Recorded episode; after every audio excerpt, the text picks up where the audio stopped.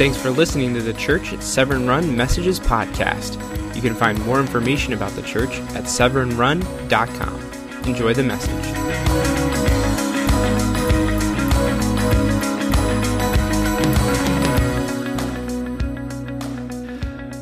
Well, good morning, everybody.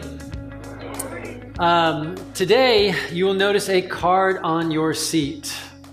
And in a little while, I'm going to ask you to take a challenge. It's called the Unoffendable Challenge. And I'm going to explain it a little bit, um, although it's fairly self explanatory when you think about it. But by the end of the service, I pray that you'll take this challenge with me.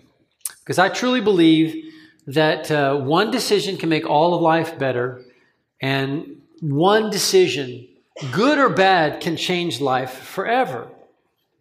You know, in a badly broken world, um, we can make a good news decision. That is, we're taking what the scripture says, how Jesus lived, and we are then beginning an adventure of applying it to our lives. I mean, actually doing it. Man, if you're here and um, right now where you are is you have stuff in your head that you're not struggling to work into your life. You're not, you're not taking something and then saying, wait a minute, how does this play out when I, until you do that, you haven't really begun the, the real adventure of faith. This is when the fun starts. It's when you start applying the Word of God to, to, to life. If you just leave it in your head as theory, um, it really is, it, it stays dead. But this gospel message, this good news message to become unoffendable is life changing. Now, Jesus, I'm going to argue, was unoffendable. Um, he, it doesn't mean that he didn't fight wrong, right? He did, but it means he lived right.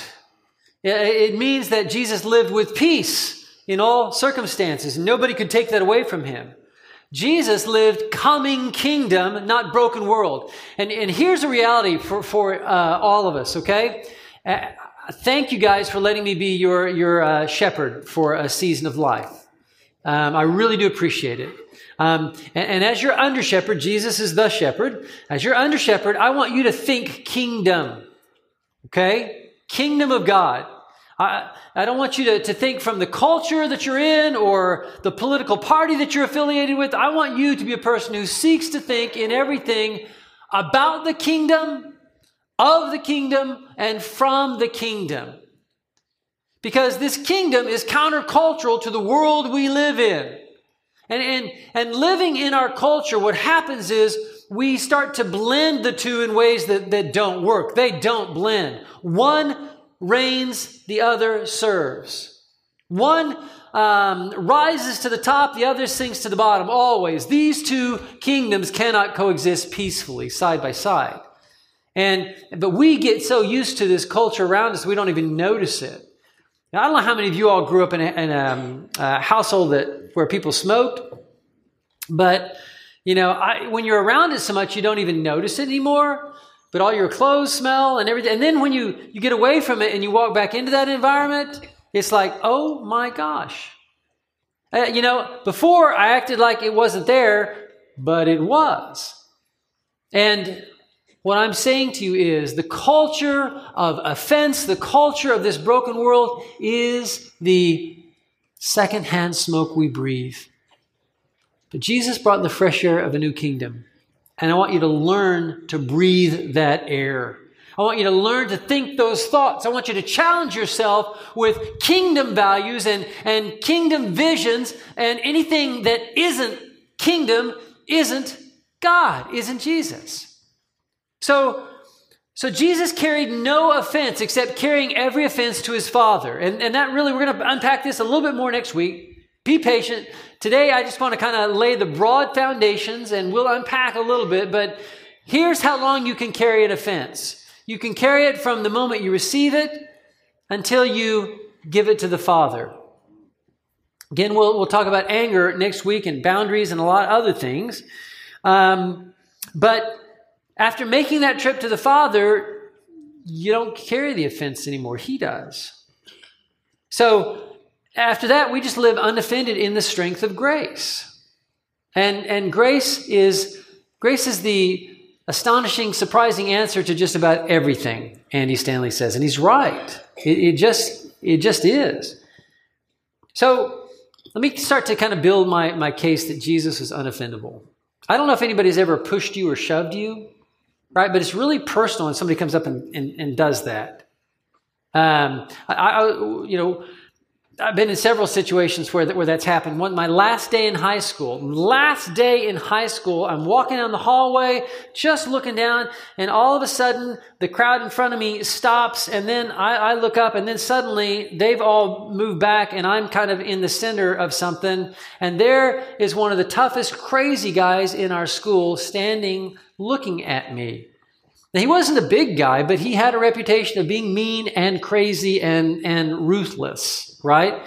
And somebody had shoved him into um, the the Coke machine while he was facing it, and then so I'm I'm walking there, and all of a sudden I I you know get shoved, and I and I'm I'm real quick. All this is happening in like you know two seconds. And I'm looking around figuring, why is everybody stopped? Why is he, oh no. And then what, and, and then, oh, and everybody else is looking for a fight. It's like, it's my last day of high school, right? I'm not, I'm not and, and please understand, I didn't. Uh, this was not how I normally lived. I, am just. I was just a broken kid trying to trying to figure it out from an alcoholic family and trying to figure out what does authentic faith look like and and what is there to Jesus. But I'm walking along in peace, and literally a second and a half later, uh, I'm in the middle of an offense that I didn't create, and and this guy squares off and uh, and and starts kind of like it's on I just, I, I don't know why I said it, but uh, I just took a step towards him and I said, Jesus really loves you. And then he, I, I, even as I'm saying it, I'm going, what are you saying? You know, what? Where'd that come from? And, and, and he looks at me with the most startled look of his life. I don't think that if, if he was predicting all the words that have ever come out of, of my, my, mouth, th- those would not have been the words. And then I just walked on past him, and he just, he literally just looked at me as I'm going by. A couple months later, I ran into him on a roofing job I was working um, on, and, and, and it's the same thing. He just looked at me across the way and just, and just kind of pointed at me. That, that was the guy. And it was just, it's really personal when, when somebody shoves you. It's really personal when somebody wants to square off and, and take you out. How do you respond? What do you do? Jesus was the most offended person in all of human history. That's my case. Um, there's no greater uh, way to offend somebody than to beat them. I mean, repeatedly. I mean, this is not one on one where you got a chance to take the other guy down. This is you surrounded by a crowd. Imagine your hands bound and you're surrounded by a group of unsupervised, angry 18 uh, year old soldiers, and, and they're just beating you um, and mocking you. It's one thing to beat a person again. It's another thing to beat a person as a crowd. Uh, it's another thing then in that weakness to then begin mocking the person. And they wove a crown of thorns, put it on Jesus' head. They took a staff and they began to beat it on his head to make it as personal, mocking his claim to kingship. Jesus was, was whipped 39 times with a, um, a whip that was designed to, to, uh, to take the skin off the back. Jesus was led out and, and had nails driven through his wrists, his hands, his feet. He was raised up and dropped. And then, as Jesus is bleeding, suffering the most painful method of execution that has ever been devised in all of human history. Reportedly, it came from the ancient Assyrians, and they tried everything they could think of. Won't go through that, wouldn't be appropriate, but everything else was too quick, and the victim didn't suffer long enough. But crucifixion, it was agony every second. In fact, you caused yourself agony just to raise up and breathe. I, I cannot imagine all the offenses. And then, and then, on top of all those offenses, um, people were mocking Jesus and mocking everything that he'd ever stood for his whole life. There he is in weakness, um, uh, naked on the cross, bleeding out, and they're mocking everything he taught. And then, in addition to that, Jesus had the offense of carrying at this point, and I don't know how all this worked, but for the next couple of days until the resurrection, the offense of every human being who ever lived. For all of time, Jesus carried those offenses. Every rape, every murder, every act of cruelty, every hateful word, every child that is beaten down in heart and soul, Jesus bore all those offenses physically and spiritually and personally. And how did the most offended person who's ever lived respond to the offense? Luke 23 34 very clearly tells us Father, forgive them, for they do not know what they are doing. The first time I ever read those words, I said to myself, It sounds to me, Jesus, like they knew exactly what they were doing.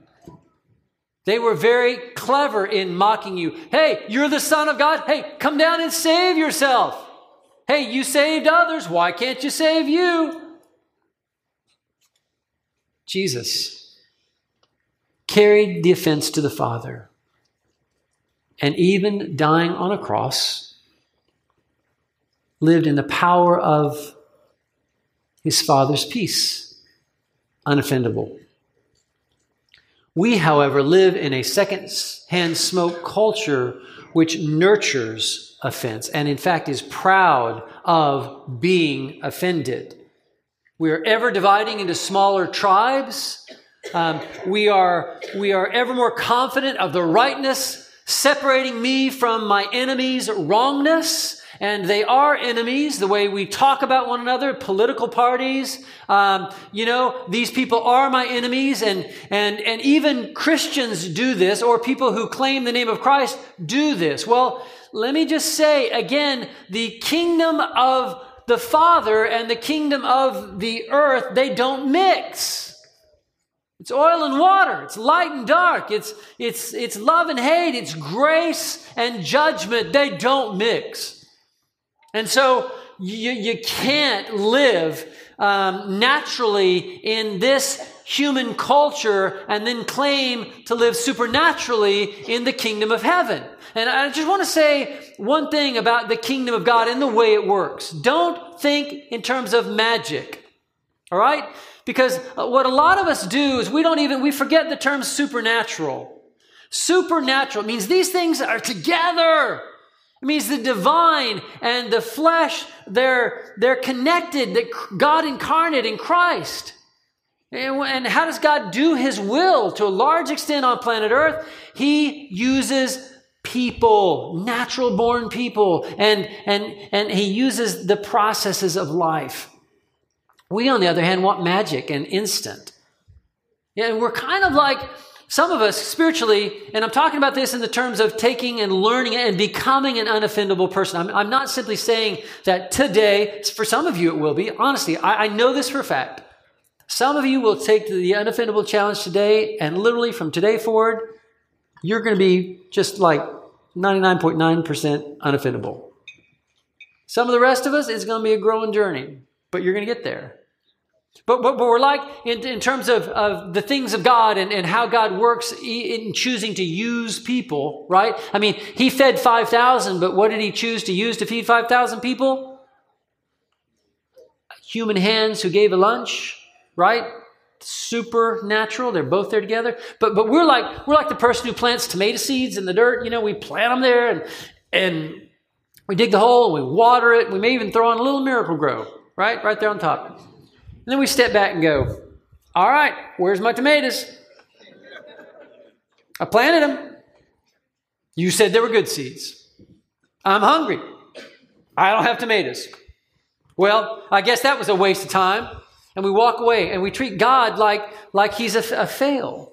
That's, what would you say to a person who had those kind of expectations? So we're not talking magic with the kingdom of God. We're talking the mystery of the supernatural, um, where the, the Spirit of God works in human life real time to bring about real time change. So the question is how are we going to live in a wounding world that's badly broken?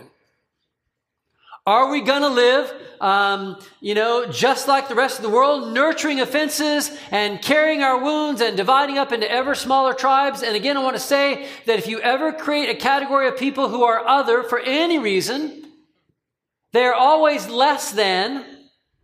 And, and I'm just telling you, when you create a category of less than, you've also just declared those people are worth less. It's not a move that's going to go well with Father. So, so forget whatever, whatever party you are a part of.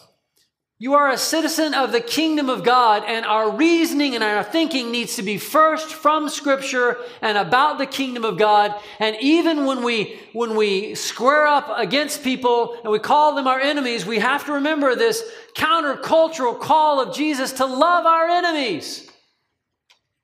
Abraham Lincoln famously was was criticized for not wanting to destroy his enemies, and, and, he, and he responded to the effect Do I not destroy them if I make them my friends? So, how are we going to live, people? In a world where we are more and more uh, polar, opposite, divided, the, the cultural, the political language is, is more polarized. It's crazy where we're, we're headed as a nation. Will we live a countercultural gospel that startles people with Jesus? Or will we go with the flow of the ways that killed our king? When we're offended by something that anger displeases us, energy is released. Okay? We're talking about the process now. When something displeases you, there's energy inside of you. The question is, where do you take the energy?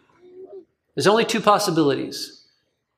You can store offenses in anger and be offended. Be being a being word, this is who I am. I am now become offended. Or you can release the offense to grace and be in peace.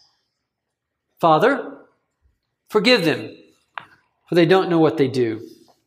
To be offended, to hold on to a wound, means that something has become bigger to me than the Lord and more real than his love.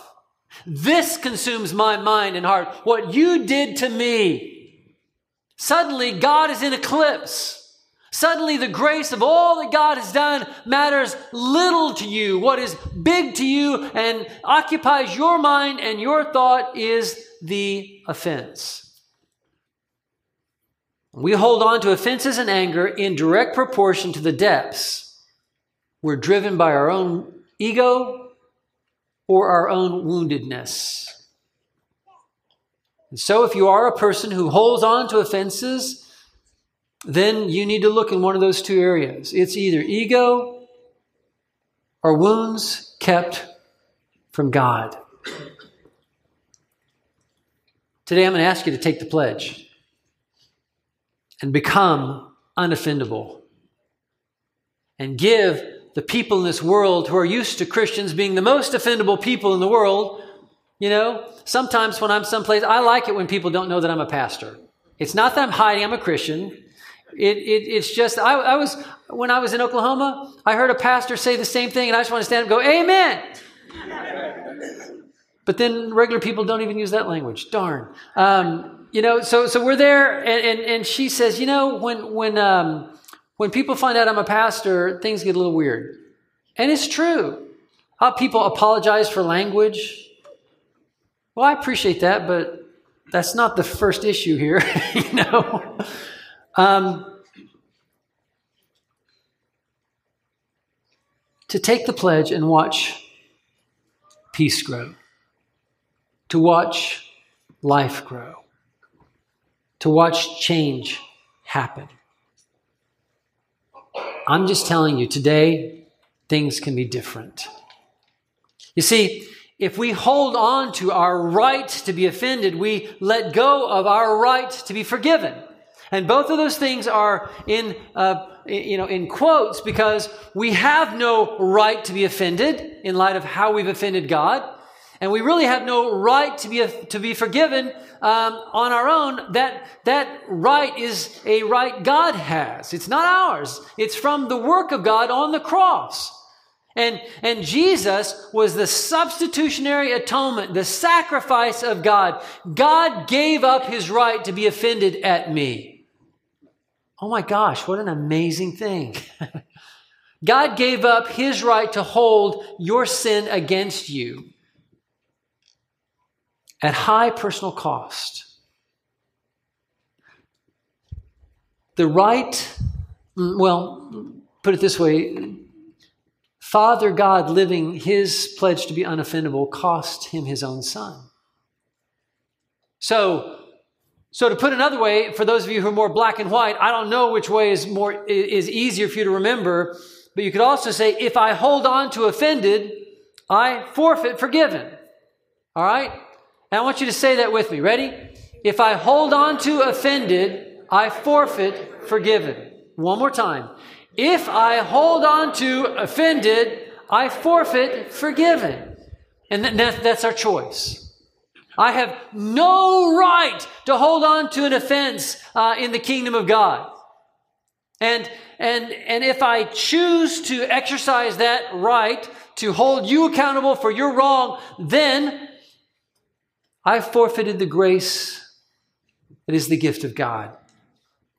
Let me see if I can back this up biblically. But again, you can read scripture for yourself. Um, it's the priest of the believer. You take the word of God. I, I pray that you're reading it every day and being encouraged by it and, and that it becomes, um, you know, light along your path and, and, and hope and power and strength. But, but I want you to read with me Matthew chapter 18 verses 21 through 35. And and I want you to, to, to hear the words of, of Jesus, the unoffendable. Then Peter came up to Jesus and asked, Lord, how many times shall I forgive my brother or sister who sins against me? Up to seven times? Now, in, in uh, Jewish or Hebrew numerology, seven was the number of fulfillment. And, and it was like the, the it was the divine number. This is like the, the God number. You know, when, when I first came to Maryland uh, and I got my, my church phone, the last three numbers were 666. And so I, I called them up and said, I got a little problem here. I said, it doesn't really mean anything, but I'm a pastor and it kind of looks bad. And the lady said, I'm so sorry. So she gave me 777. It's like, thank you. I really appreciate that. I don't know how you, you did that, but I'm grateful. So, so Peter thinks he's like, just like, wow, Jesus, go ahead and already, oh, you don't even have to, Jesus, I'll do it myself. And, and Jesus said this, no, I tell you not seven times, but 77 times. Wow, Jesus just topped it. And for those of you who are again more literal thinkers, I don't really think that the that these numbers are the point. It's like you're counting how many times your wife has offended you, and when you bam, all right, we're good. I've done it. This one's on you, baby. you know, I'm, I'm holding this against you. Therefore, the kingdom of heaven is like. Remember, Jesus came in this broken world to reveal a kingdom, to help us live in this world with vision and sight from a new kingdom, a coming kingdom. So again, you are a kingdom people. And, and you are to think kingdom, reason kingdom, live kingdom. Everything is to be revolving around and centered in and flowing from kingdom uh, thinking and kingdom living. So Jesus said, I, I want to inform you about what God's kingdom is like. It's like a king who wanted to settle accounts with his servants. That's justice. As he began settlement, a man who owed him 10,000 bags of gold was brought to him. Now, what I'm going to tell you next is like, it's, it's, you, you know, before there was the Bureau of, of, like weights and measures, it's like a pound could be this many ounces or this many ounces. So you can't say exactly, but this is pretty accurate. Um, so 10,000 bags of gold, you know, many of your translations will say talents, right? And, and, and a talent of gold uh, was worth about 20 years of a day laborer's wages. Okay? So let's just do the math. One talent of gold is 20,000 days of work. This guy owed um, uh, 10,000. 10,000 times 20 equals 200,000. 200,000 what? 200,000 years of work. Okay, that's 73 million days of wages. Do you see the point Jesus is making about his debt? Okay, okay, now connection point in the story. You and I are that guy. Okay? So this is our debt to the king. So some of y'all's credit cards aren't looking so bad right now, are they? you know, I got less than 73 million. So, since he was not able to pay, the master ordered that he and his wife and his children and all that he had to be sold to repay the debt. That was the culture, harsh, that they lived in. At this, the servant fell on his knees before him. Be patient with me, he begged, and I will pay back everything. The servant's masters took pity on him and canceled the debt and let him go. Again, this is a kingdom picture of what God has done in Christ for each one of us who ask. God, I humble myself before you. I'm not going to d- deny my debt. I'm going to acknowledge that I have a sin debt, and I'm asking you to give me grace. That's the way the kingdom begins. Now, the question is how then does the kingdom get lived out in life? Scripture says in verse 28 of Matthew 18, but when that servant went out and found one of his fellow servants who owed him a hundred silver coins, that was the amount of one day's wages. So 73 million days of work versus one. This is what I've received from God. How do I take what I've received from God and translate that into my living relationships with people around me who owe me? When that servant found him, he grabbed him. He began to choke him. Wait a minute. I don't think the king was choking him, was he? I didn't pick up that in the story. Pay back what you owe me, he demanded.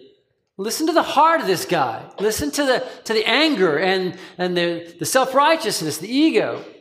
His fellow servant fell at his knees and begged him, Be patient with me, and I will pay it back. Sound familiar? But he refused.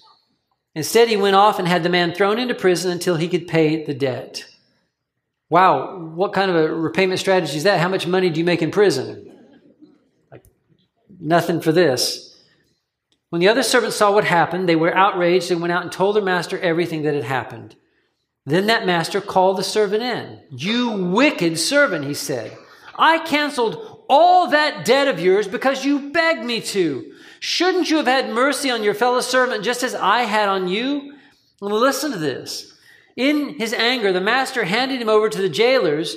Okay, so it's one thing to be put in jail, um, uh, you know, uh, to, until your debt is paid, but this guy was put in jail to be tortured until she, he should pay back all that he owed. Verse 35 is the punchline of the parable. This is how my heavenly Father will treat each of you unless you forgive your brother or sister from the heart. What heart? A graced one, a truly forgiven one, a grateful one. And this is, this is why religion doesn't hate the kingdom. Uh, this is why religion hates the kingdom. This is why religion hates the kind of stuff that we're going to talk about because religion uh, is that guy. And, and, and religion is, is I want to have the God rules, but I don't want a changed heart.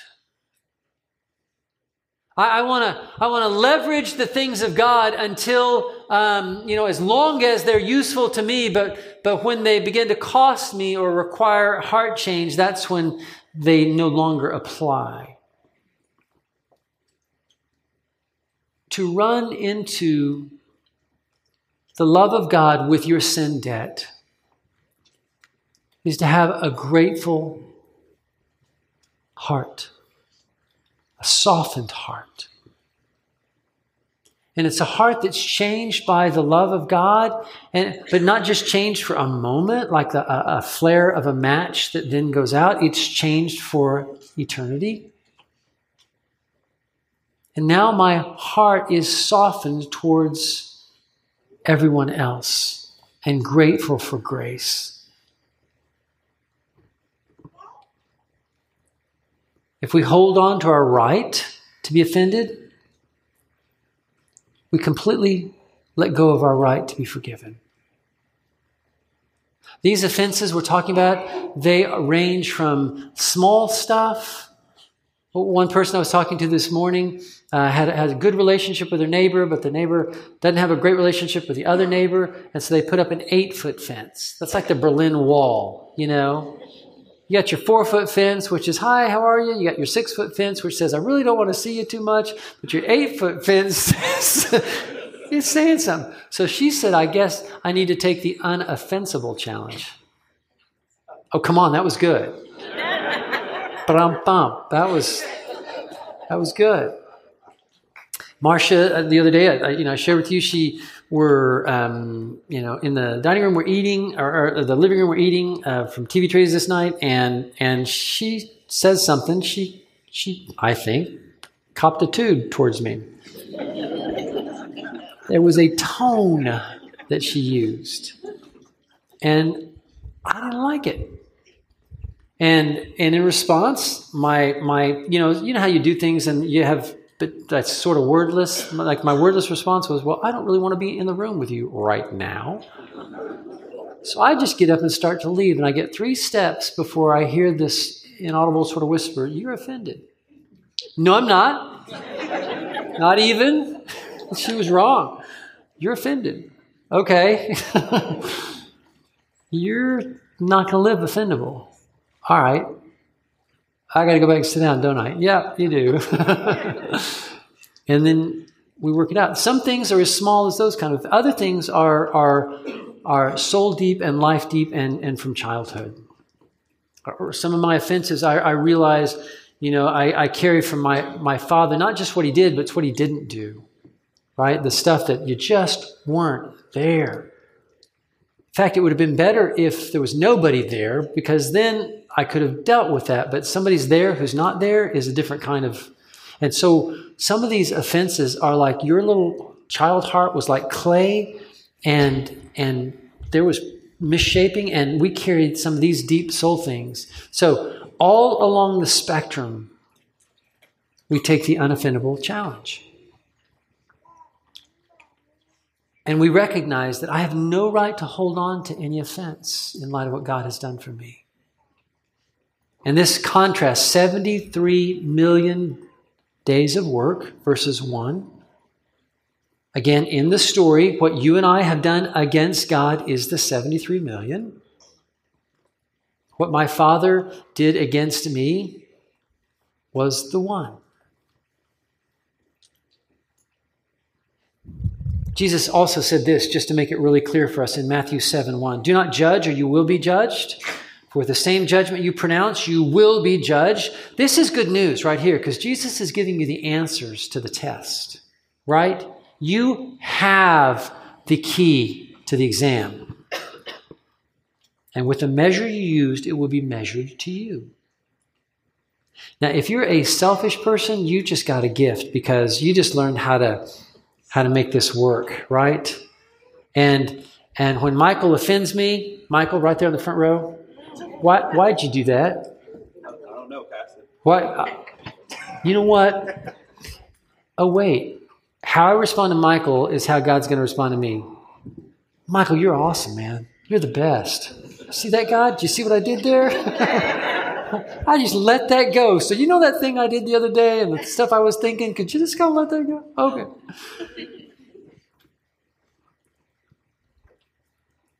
A heart that is captured by grace, a heart that is truly grateful for forgiveness, a heart that is in love with the forgiver and, and is captivated by the mercy of God is going to live different in a broken world.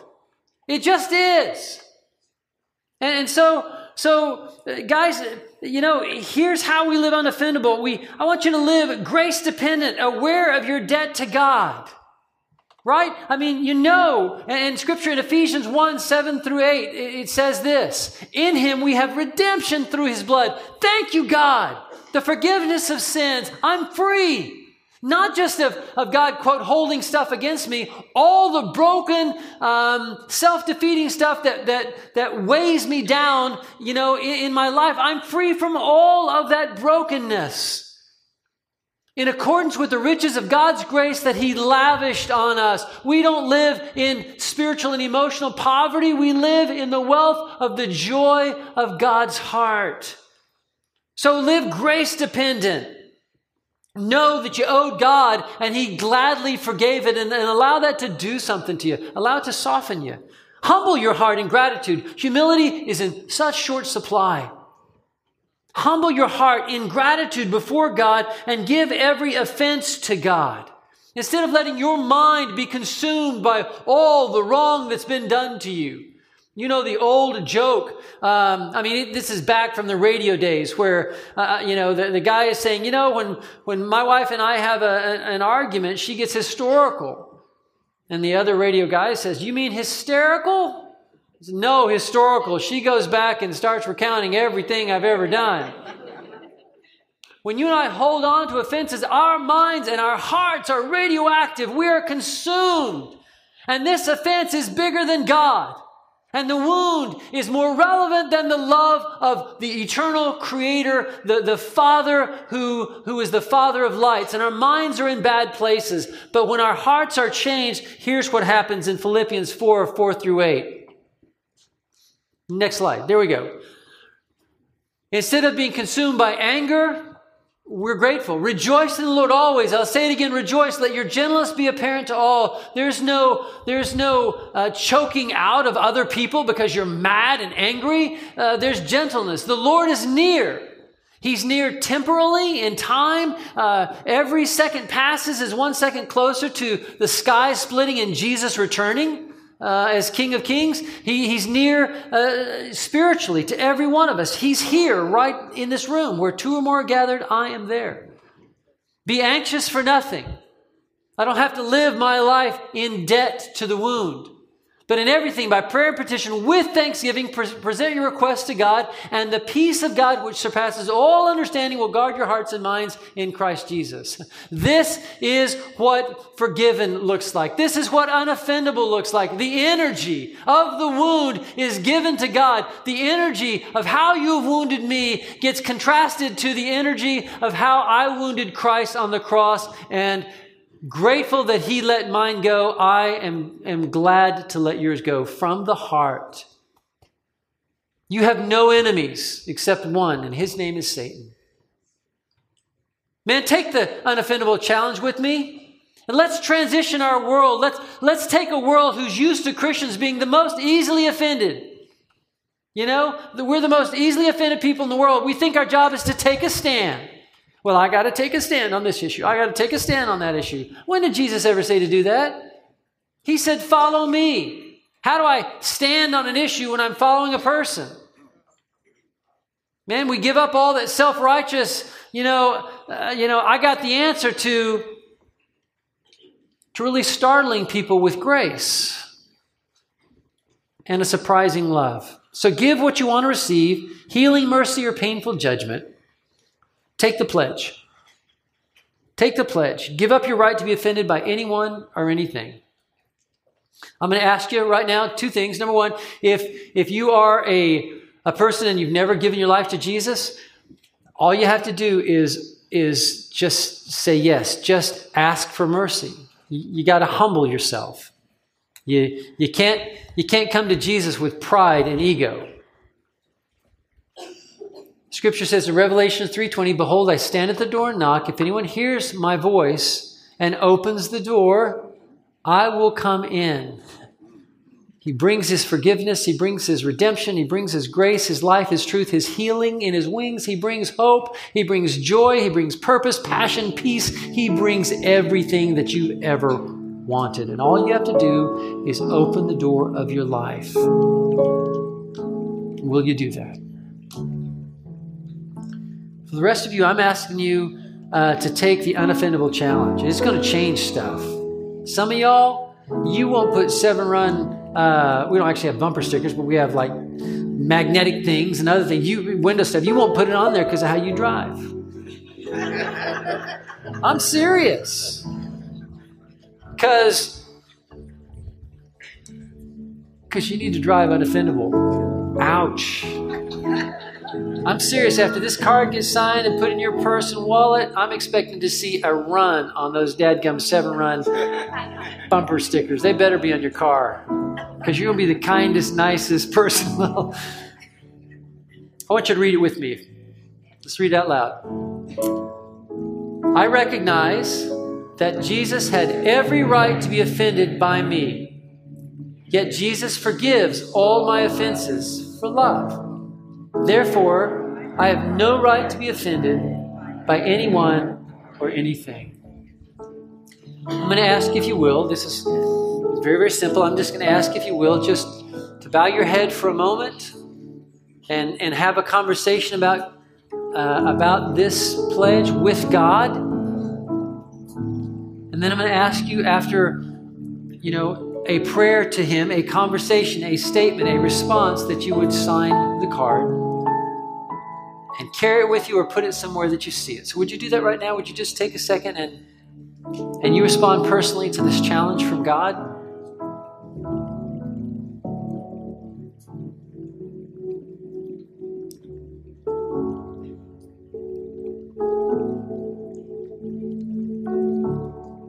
And then grab the pen and sign the card.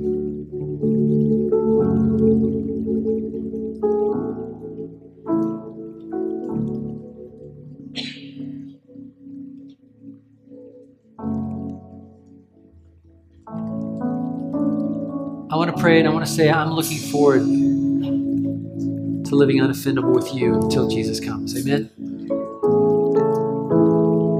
So, Father God, thank you so much that you gave up your right to be offended by me through the death of your Son, Jesus Christ. Father, forgive us for holding on to offenses Lead us from this moment forward into a new adventure of grace. And Father, may we be as unoffendable as Jesus Christ, your Son. We make this pledge to you knowing that we, in and of ourselves, do not have the strength to carry it out, but we believe that by your indwelling Holy Spirit and by our surrender, that you can do this through us. So we surrender and we invite and we welcome and we thank you for the adventure of grace to come in the days ahead. In Jesus. And all God's people say,